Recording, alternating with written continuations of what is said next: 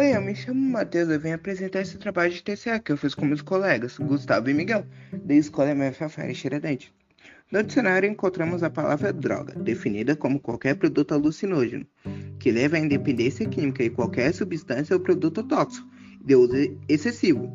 Podemos nessa definição incluir tanto drogas lícitas quanto as ilícitas, mas no nosso texto tratará em particular das ilícitas. A dependência química atinge milhões de brasileiros ao menos 28 milhões de pessoas no Brasil tem algum familiar que é dependente químico, de acordo com o Levantamento Nacional da Família do de, dos Dependentes Químicos, LENAP Família, feito pela Universidade Federal de São Paulo, Unifesp.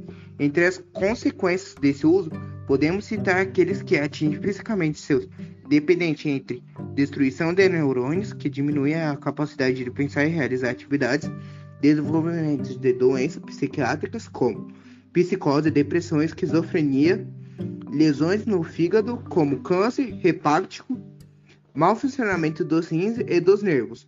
Por fim, mal que esta substância, mesmo que muitas vezes ao contrariadas, são reais e muito grandes de preocupação para a nossa sociedade.